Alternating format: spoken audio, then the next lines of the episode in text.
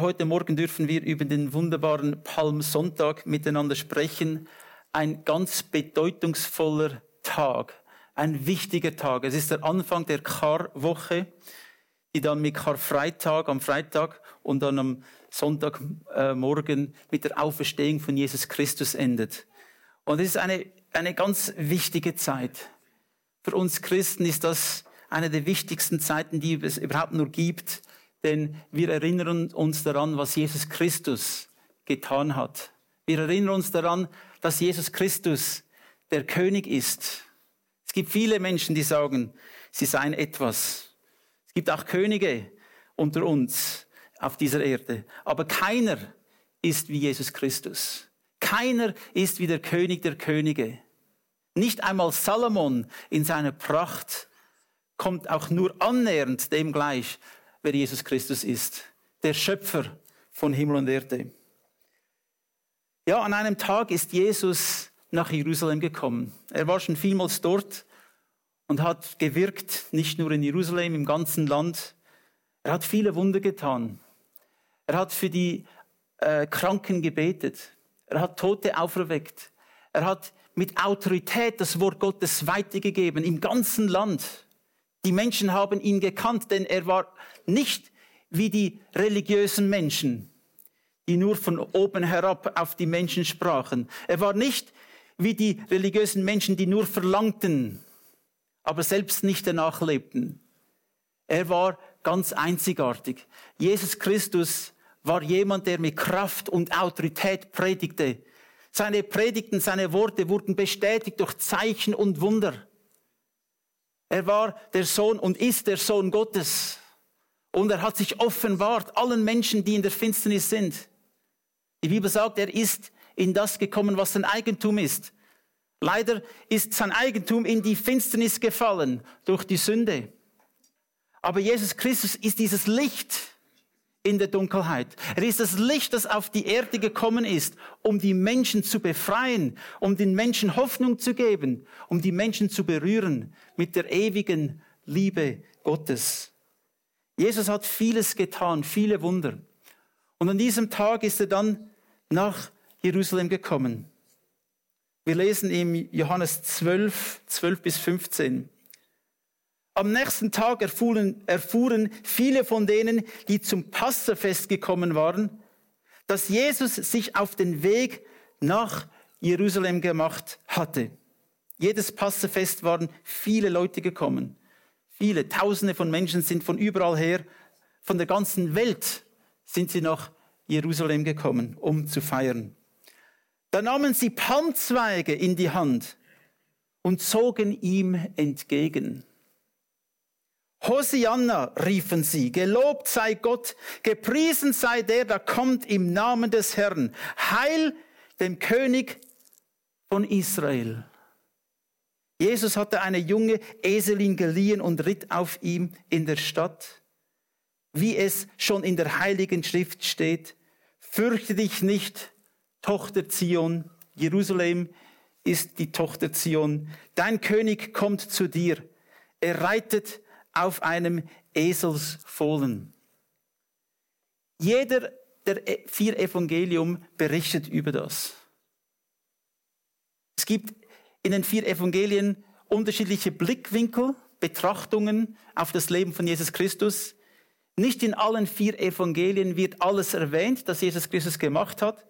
Wenn wir also alle vier lesen, dann haben wir einen guten Eindruck, äh, Einblick in das Leben von Jesus. Aber alle vier berichten über diesen Palmsonntag. Alle vier berichten darüber, wie Jesus Christus nach Jerusalem gekommen ist. Und ich kann mir vorstellen, dass das für Jesus ein sehr emotionaler Tag war. Ein Wechselgefühl, ein Wechselbad der Gefühle. Auf der einen Seite natürlich freute er sich, dass die Menschen ihn ehrten, obwohl er nicht Ehre suchte, er ist gekommen als ein Diener. Auf der anderen Seite wusste er, dass er sechs Tage später von denselben Menschen, die geschrien haben, Hosianna, gekreuzigt wird. Von denselben Menschen, die geschrien haben, Hosianna, dem Sohn Davids, der kommt im Namen des Herrn. Die Menschen haben dann geschrien, kreuzige ihn. Was ist da passiert? Nun, zuerst einmal, Jesus ist hereingeritten auf einem Fohlen. Und das zeigt auch die Demut von Jesus Christus. Wenn wir die Geschichte anschauen, die mächtigen Herrscher dieser Welt, die Fürsten, sie brillieren sich, sie schmücken sich aus mit gewaltigen Militärheeren und Waffen. Immer wieder gibt es diese Waffenzüge und, und Milit Militärdemonstrationen. Oder früher kamen sie auf Streitwagen und arabischen Vollblutpferden. Sie wollten der Welt zeigen, wie wichtig, wie reich, wie, wie mächtig das sie sind. Das ist ziemlich das Gleiche überall auf der ganzen Welt. Wie ist Jesus gekommen? Derjenige, der wirklich alle Ehre verdient hat, denn er ist der Schöpfer des Universums. Jesus ist auf einem Esel gekommen, bescheiden, demütig, als ein Zeichen seiner Demut und des Friedens. Er ist im Frieden gekommen, er ist in der Liebe gekommen. Er ist in der Demut gekommen. Und ich denke, das ist etwas, was wir von diesem auch lernen können. Vielleicht hast du schon viel erreicht in deinem Leben. Du bist eine wichtige Person. Du hast es zu etwas gebracht. Aber ich kann dir sagen, alles, was wir zustande sind zu erringen, ist nichts verglichen mit dem, was Jesus Christus gemacht hat. Er, der König der Könige, wurde zum Sklaven, zum Diener von allen. Er hat den Tod überwunden, die Sünde auf sich genommen, auferstanden und sitzt zur rechten Seite Gottes. Ihm gebührt alle Ehre. Und wenn wir denken, wir haben etwas erreicht, dann, dann bitte ich dich, denke an diesen Moment, als Jesus dort hereingeritten kam. Er kam auf einem Esel, bescheiden, demütig, denn er hat gesagt, ich bin hierher gekommen, um den Willen des Vaters zu tun, nicht mein eigener Wille, der Willen des Vaters. Weißt du auch, dass du auf dieser Erde bist, um den Willen des Vaters zu tun, nicht dein eigener Wille? Wir alle haben einen freien Willen. Wir alle können entscheiden. Gott gibt uns dieses Recht. Und du kannst dich jeden Tag entscheiden, das zu tun, was du tun willst. Wo sind deine Prioritäten, wenn es zu Gottes Willen kommt? Ist das für dich eine Priorität, herauszufinden, was ist Gottes Wille? Beschäftigen wir uns mit dem Gedanken, was will Gott von mir? Welches Leben soll ich leben? Wie soll ich leben? Christus hat es immer gemacht, der Sohn Gottes hat gesagt, ich bin gekommen, um den Willen des Vaters zu tun. Und ich denke auch, das ist für uns ein wichtiges Bild, dass wir in Demut vor Gott leben. Wir dürfen genießen und sollen genießen, was Gott uns geschenkt hat. Aber wir sollten es nicht einfach für uns behalten, sondern weitergeben. Wir sollten ein Segen sein für viele. Der Grund, warum dass du gesegnet bist, ist so, dass du ein, ein Kanal sein kannst für den Segen Gottes in die Welt. Durch dich soll großen Segen kommen auf viele Menschen. Die Bibel sagt, sammelt Schätze im Himmel. Und wenn wir weitergeben, was wir empfangen haben, dann multipliziert sich es immer wieder. Halleluja. Ja, die Palmzweige sind auch ein, ein, ein Symbol für Gottes Güte und für den Sieg. Den Sieg, den endgültigen Sieg, den Jesus Christus errungen hat über den Tod oder errungen, äh, erringen wird in sechs Tagen über den Tod. Es ist ein Symbol des Sieges. Du bist auf der Seite des Siegers. Du bist auf der Seite von demjenigen, der den Tod überwunden hat. Wir lesen im 1. Korinther 15, 55, O Tod, wo ist dein Sieg? O Totenreich, wo ist dein Stachel? Halleluja. Jesus hat ihm den Stachel genommen. Jesus hat den Tod besiegt. Und auch wir dürfen wissen, in Jesus Christus überwinden wir den Tod. Du bist da und du wirst leben für alle Ewigkeit. Es hat kein Ende mit deinem Leben. Vielleicht auf dieser Erde einmal, aber du, das wirkliche Du, du lebst weiter für alle Ewigkeit. Halleluja. Und wir dürfen das zusammen tun mit Jesus Christus. Das ist das Allerbeste, das Allerschönste, was ein Mensch sich vorstellen kann, die Ewigkeit mit Christus zu verbringen. Ja, der Esel, wie gesagt, symbolisiert Frieden. Und er zeigte auch damit, dass er friedliche Absichten hatte. Die Menschen hatten erwartet, dass Jesus Christus die Römer vertreiben würde. Sie wurden unterdrückt, brutal unterdrückt von den Römern. Die Römer haben die Welt erobert zu diesem Zeitpunkt oder viele Teile der Welt und sie zwangen die Menschen, das zu tun, was sie wollten. Und die Juden hassten diese Unterdrücker, die Römer. Aber Jesus ist nicht gekommen, um die Politik zu überwerfen, um den Kaiser in Rom zu erniedrigen. Er ist nicht gekommen, um ein politisches Reich aufzubauen. Er ist gekommen, um das Königreich Gottes, das in den Herzen der Menschen ist, aufzubauen. Die Leute hatten Erwartungen.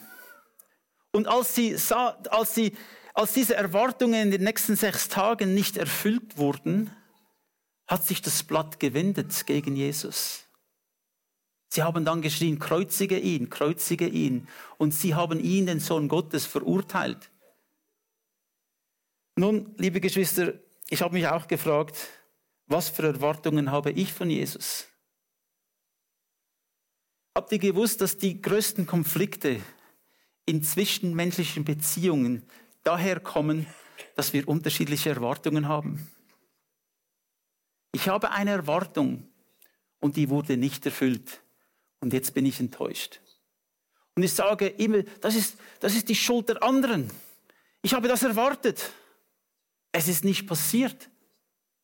Anstatt dass ich selbst meine Erwartungen ein bisschen herabschrauben würde und, und mir sagen würde, vielleicht hatte, hatte ich unrealistische Erwartungen, ich erwarte das zum Beispiel, ich erwarte, dass meine Frau mich glücklich macht. Ich erwarte, dass mein Ehemann mich glücklich macht. Sie macht mich glücklich. Aber ich darf das nicht von ihr erwarten. Wer mich wirklich glücklich macht, ist Jesus Christus. Ich erwarte es vom Herrn. Ich liebe meine Frau von ganzem Herzen und wir machen uns gegenseitig glücklich, aber es ist nicht ihre Verantwortung. Es ist die Verantwortung des Herrn, das zu tun. Wenn wir erwarten von Menschen, dass sie etwas tun müssen,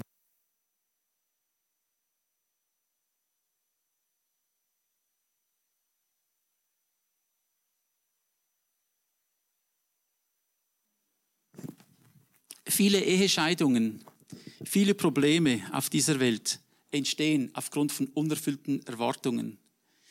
Liebe Geschwister, ich bitte euch von ganzem Herzen, Überprüft eure Erwartungen, die ihr habt. Korrigiert sie.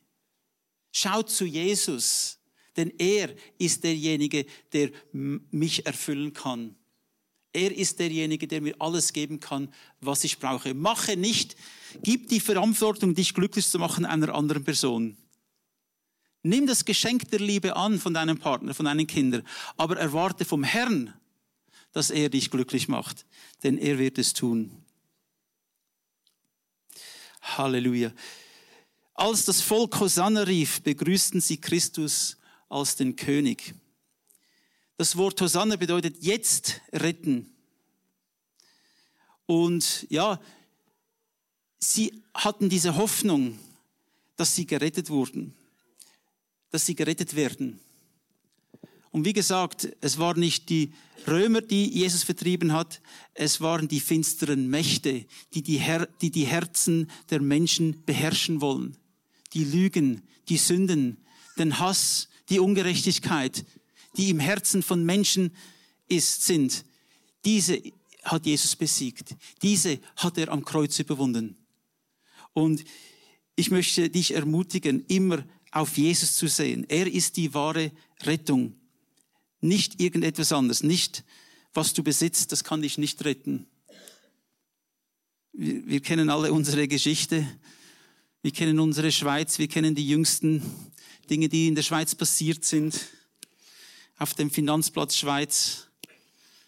Eine Ernüchterung.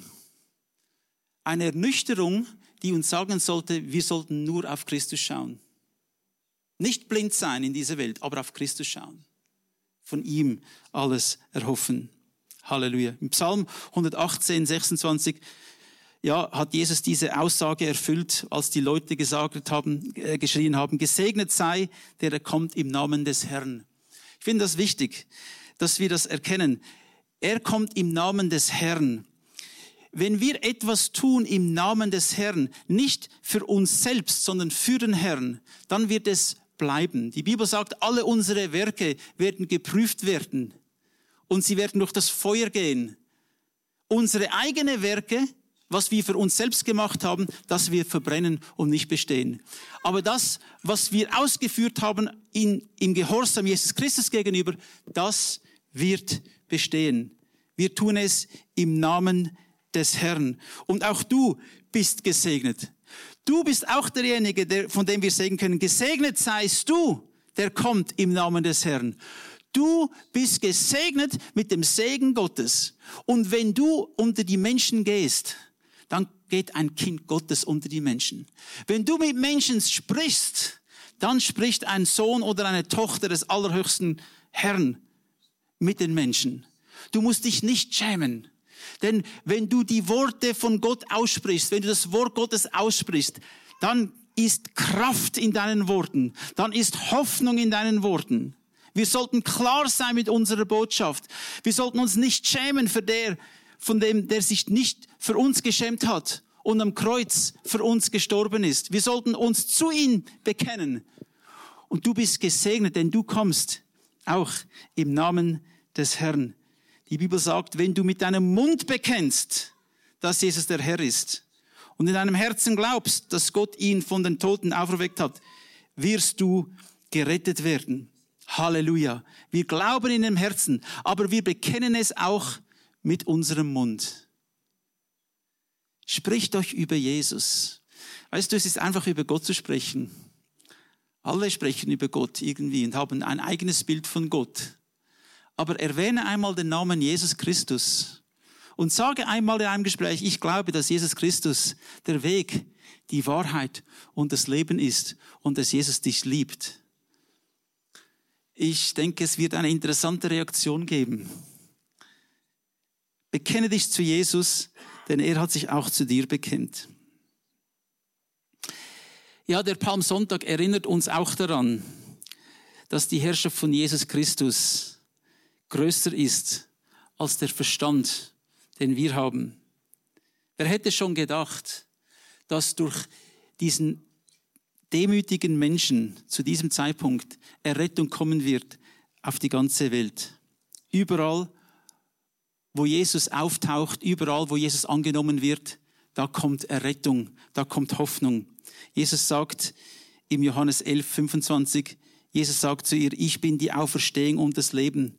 Wer an mich glaubt, wird leben, auch wenn er stirbt.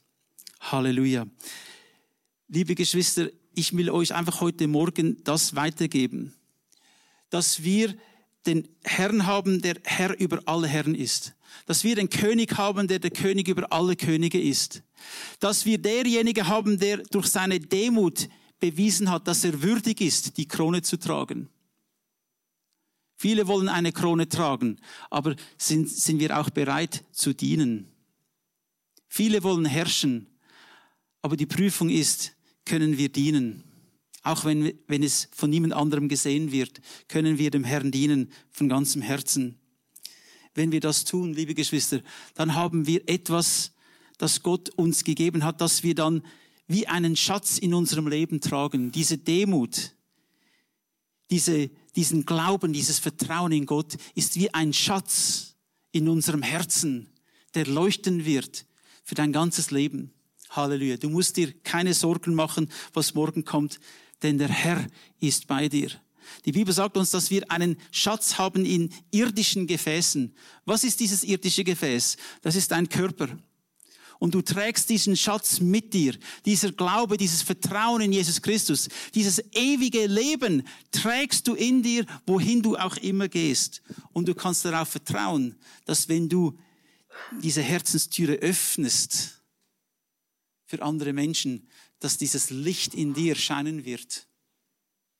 Halleluja. Öffne dein Herz für andere Menschen und das Licht für Jesus Christus wird durch dich scheinen.